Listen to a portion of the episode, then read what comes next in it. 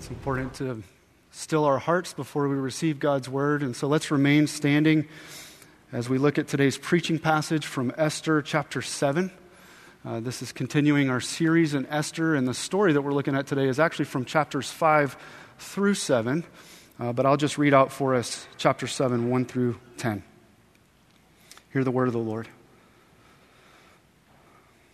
So the king and Haman went into feast with Queen Esther. And on the second day, as they were drinking wine after the feast, the king again said to Esther, What is your wish, Queen Esther? It shall be granted you. And what is your request? Even to the half of my kingdom it shall be fulfilled. Then Queen Esther answered, If I have found favor in your sight, O king, and if it please the king, let my life be granted me for my wish, and my people for my request. For we have been sold, I and my people to be destroyed, to be killed, and to be annihilated.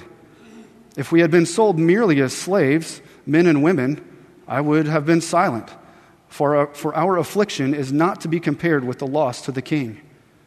Then King Ahasuerus said to Queen Esther, Who is he and where is he who has dared to do this? And Esther said, A foe and enemy, this wicked Haman. Then Haman was terrified before the king and queen. And the king arose in his wrath from the wine drinking and went into the place uh, to the palace garden. But Haman stayed to beg for his life from Queen Esther, for he saw that harm was determined against him by the king. And the king returned from the palace garden to the place where they were drinking wine, as Haman was falling on the couch where Esther was.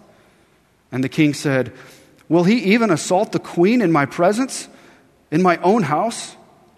And as the word left the mouth of the king, they covered Haman's face.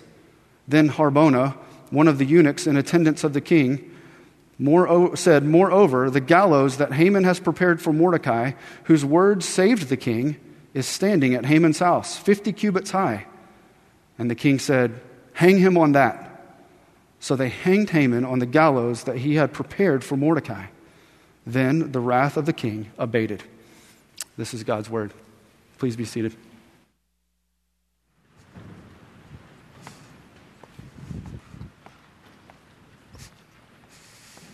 As we come now to the Bible, let's pray together.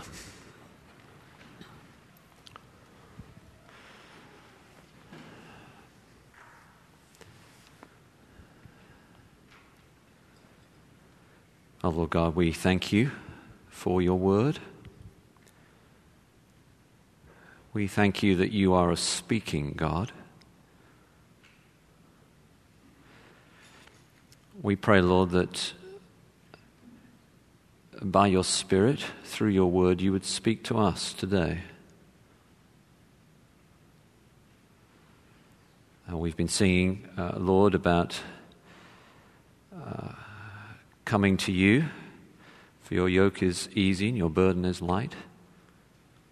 Help us to be receptive to your word as we come to this um, moment. I pray, Lord, you help me to speak with clarity and make what your word teaches plain and easy to understand. And we pray, Lord, that it would make a difference. Uh, we are aware of the great needs of our world. And would you transform us this morning so that we can do our part to make a difference to the world around? Give us your word that we might speak it to others. In Jesus' name, Amen.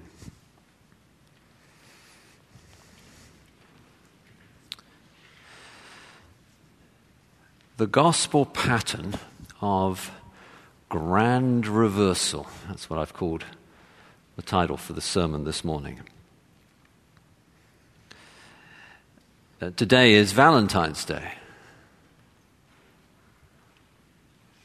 And Valentine's Day, of course, has a particular message to it of love.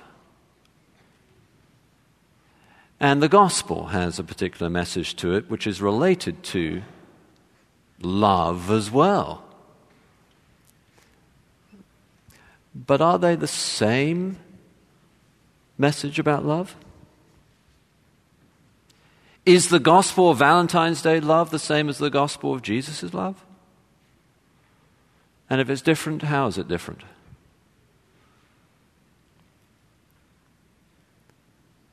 Also, this week, some of us have become aware of one particularly famous Christian leader who died some time ago, whose behavior, it has become clear in the past, was terrible.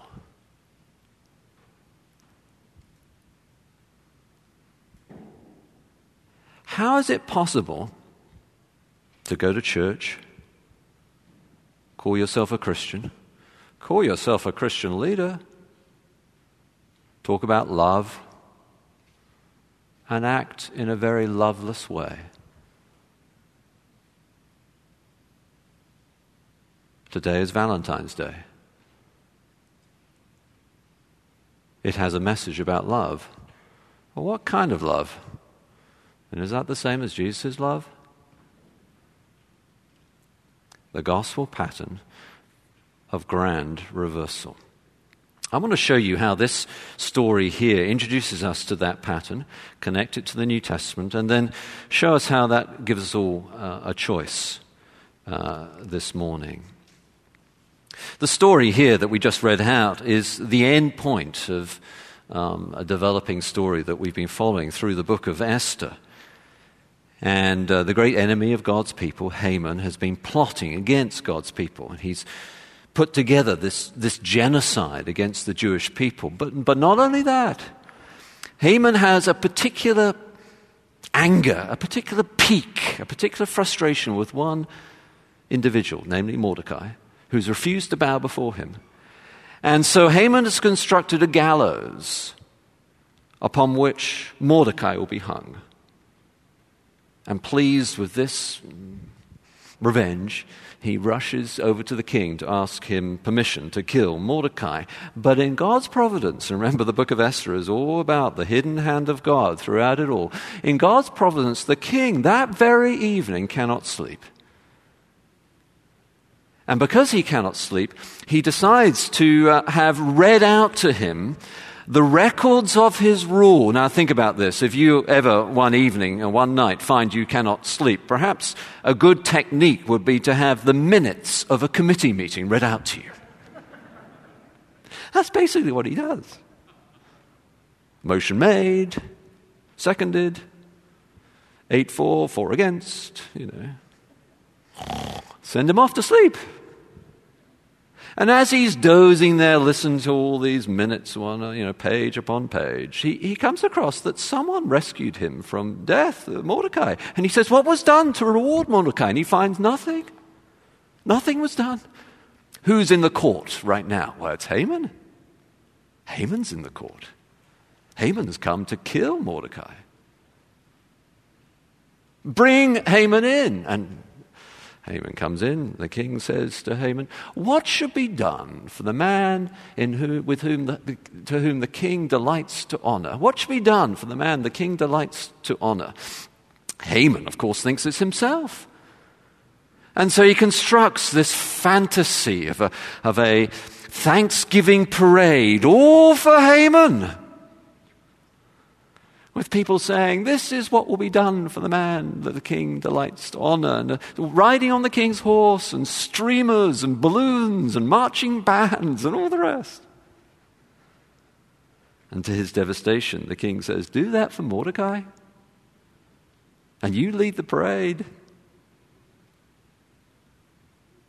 And uh, Haman rushes home and tells his wife and his friends, and his wife and his friends think, well, this, if that's what's happened, then your doom is at hand because your enemy has been, has been exalted before you, and you're the person who has to do, to it, do that. And then, and then, in God's providence, the hidden hand of God throughout it all, that God is in charge, even when He doesn't seem to be, even when He's not named, He is still in charge. In God's providence, he is then called to the third of the feasts that Queen Esther has put together because Esther is trying to drum up courage to ask the king to rescue her people. And Haman comes into the third of these feasts. The king asks Esther, what, what is it you want? You know, come and actually tell us. This is the third of these feasts that she's put together. And finally, the queen has enough courage and she asks the king, tells the king the issue that there is a movement against her and her people, not just to put them in slavery, otherwise she wouldn't have bothered the king, for the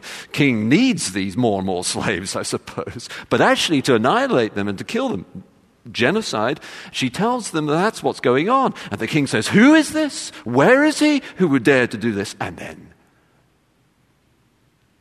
at the sounding of a bell, as it were, the queen says, A foe and an enemy this wicked Haman. Haman, the whole thing has turned around, this grand reversal. And the king goes out in wrath, walks in the garden. Haman is trying to plead for his life with uh, Queen Esther. And the king comes back in and finds him, I suppose, kneeling before where she's sitting on the couch, trying to beg for his mercy before Queen Esther. And the king says, Will he even molest the queen in my own house? And as the, lip, the words escape his lips, an attendant covers Est, uh, uh, Haman's head with some blanket or other covers him as indicating that he is as good as dead. And another one says, Did you know that Haman has put a beam outside, a, a pole outside to hang, a gallows outside to hang Mordecai on? And the king says, Hang Haman on that. What a reversal. And what I want to show you is that the gospel has a pattern of such grand reversal. And if you don't grasp that, your understanding of love will be a Valentine's understanding of love, not a gospel understanding of love. You won't have courageous wisdom, and, and more importantly, you won't have life. And it is the failure to grasp that gospel pattern of grand reversal which is the heart of every religious failure, every superficial, apparent Christianity.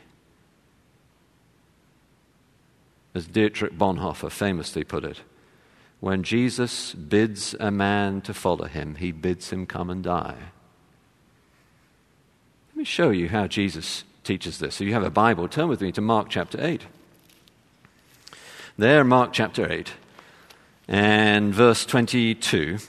Just briefly outline it for us, show you that this is something that Jesus teaches. Jesus heals a man who's blind, but first of all, he um, doesn't entirely he- heal him. He can't see fully, uh, verse 24. He sees people like trees walking. He doesn't see completely clearly. And then Jesus fully heals him.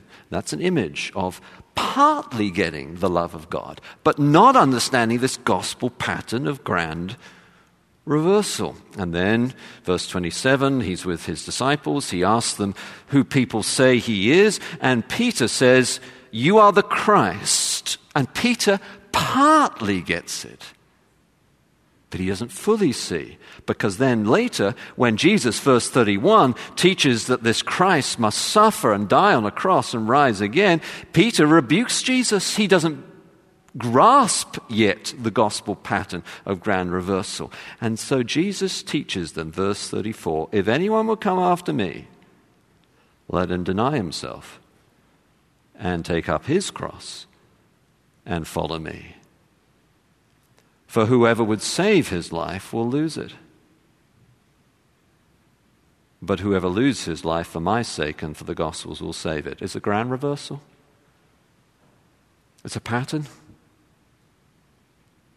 For Jesus, but also for Jesus' followers.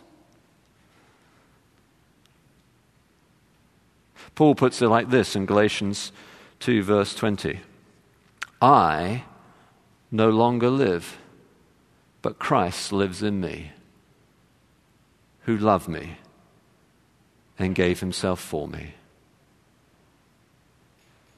I no longer live. In each of us, there is an I, a me, a self that is battling for prominence and preeminence to be the ruler of your life. And the gospel pattern of grand reversal is if that I you wish to save, you will actually lose your life. That I must die. And there must be another ruler. I no longer live. But Christ rules. Christ lives in me, who loves me. Real love. He gave himself for me.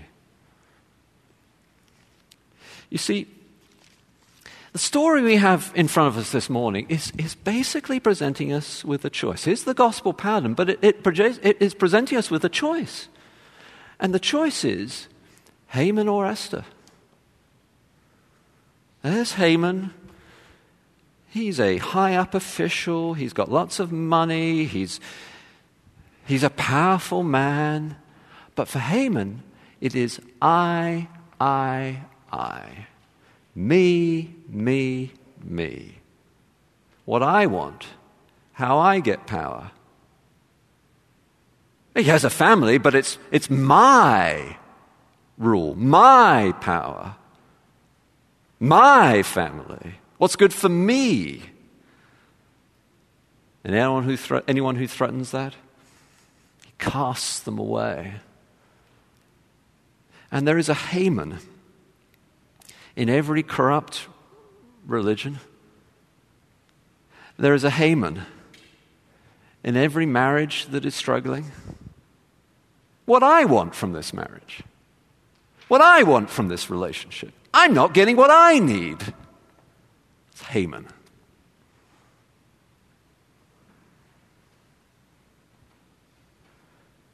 But if you wish to save your life, you'll lose it. And then there's Esther. Now, Esther is certainly not perfect. No way. She's very hesitant to risk her life. She tries not to. She only does it when Mordecai challenges her to do so. And she cannot gather enough courage to do so on the first feast with the king, nor on the second feast, nor on the first day of the third feast. It's not till the second day of the third feast that finally she gathers the courage to risk her life. But still, She's putting her life on the line for other people, for the purpose of God. And in doing so, she saves her life. And that's the choice that is before every single one of us today. Haman, Esther. Which is it to be?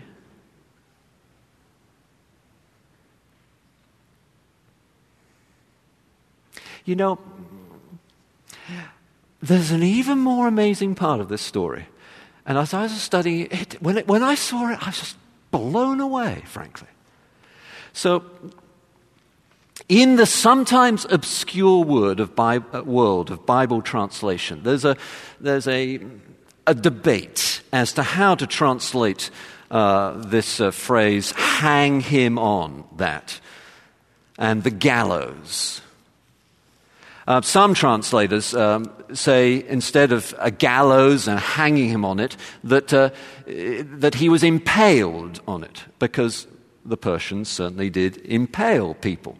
And uh, those translators would say that Herodotus, who's an ancient historian that um, describes uh, much of the Persian Empire and talks about um, the Persians impaling people, and therefore here it should be translated impaled, the Hebrew behind this.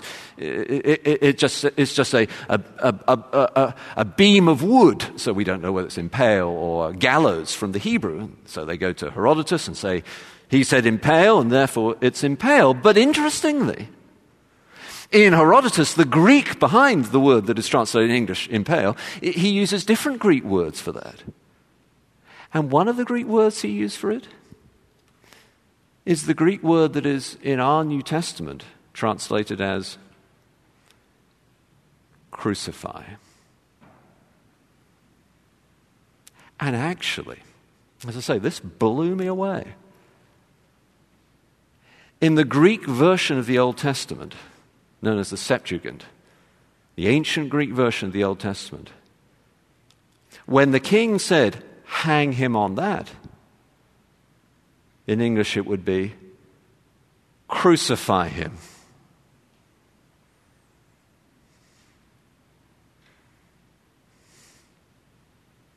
They said that about someone else, didn't they?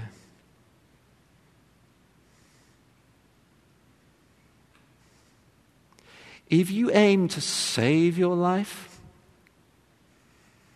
in the end you will die. But if you lose your life for his sake, because he was crucified for you, He'll save your life. And if on this Valentine's Day you're wondering where love is going to come from and how you'll know the love of Christ and the love of the people around you, His eternal love, irrespective of your present circumstances. Well, there's a choice Haman or Esther.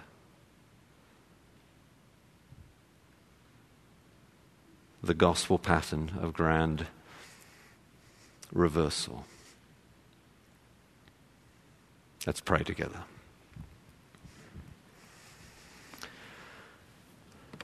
Oh, Lord God, we do thank you that you were so loving that you sent your Son, and that he was crucified for us. But Lord, there is a pattern. And that pattern is that we pick up our cross and follow you. That, Lord, you must be Lord.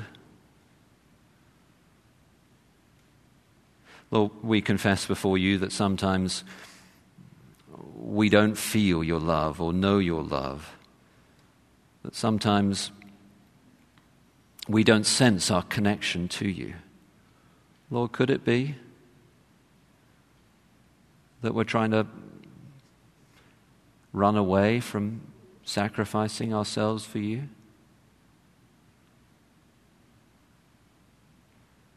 We're trying to put ourselves back in charge of our lives?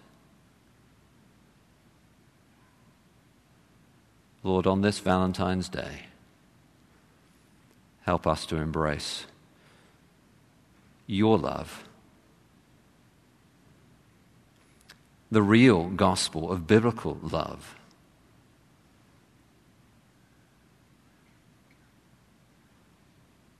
And to pick up our cross and follow you as Lord of our lives. For we pray it in Jesus' name. Amen.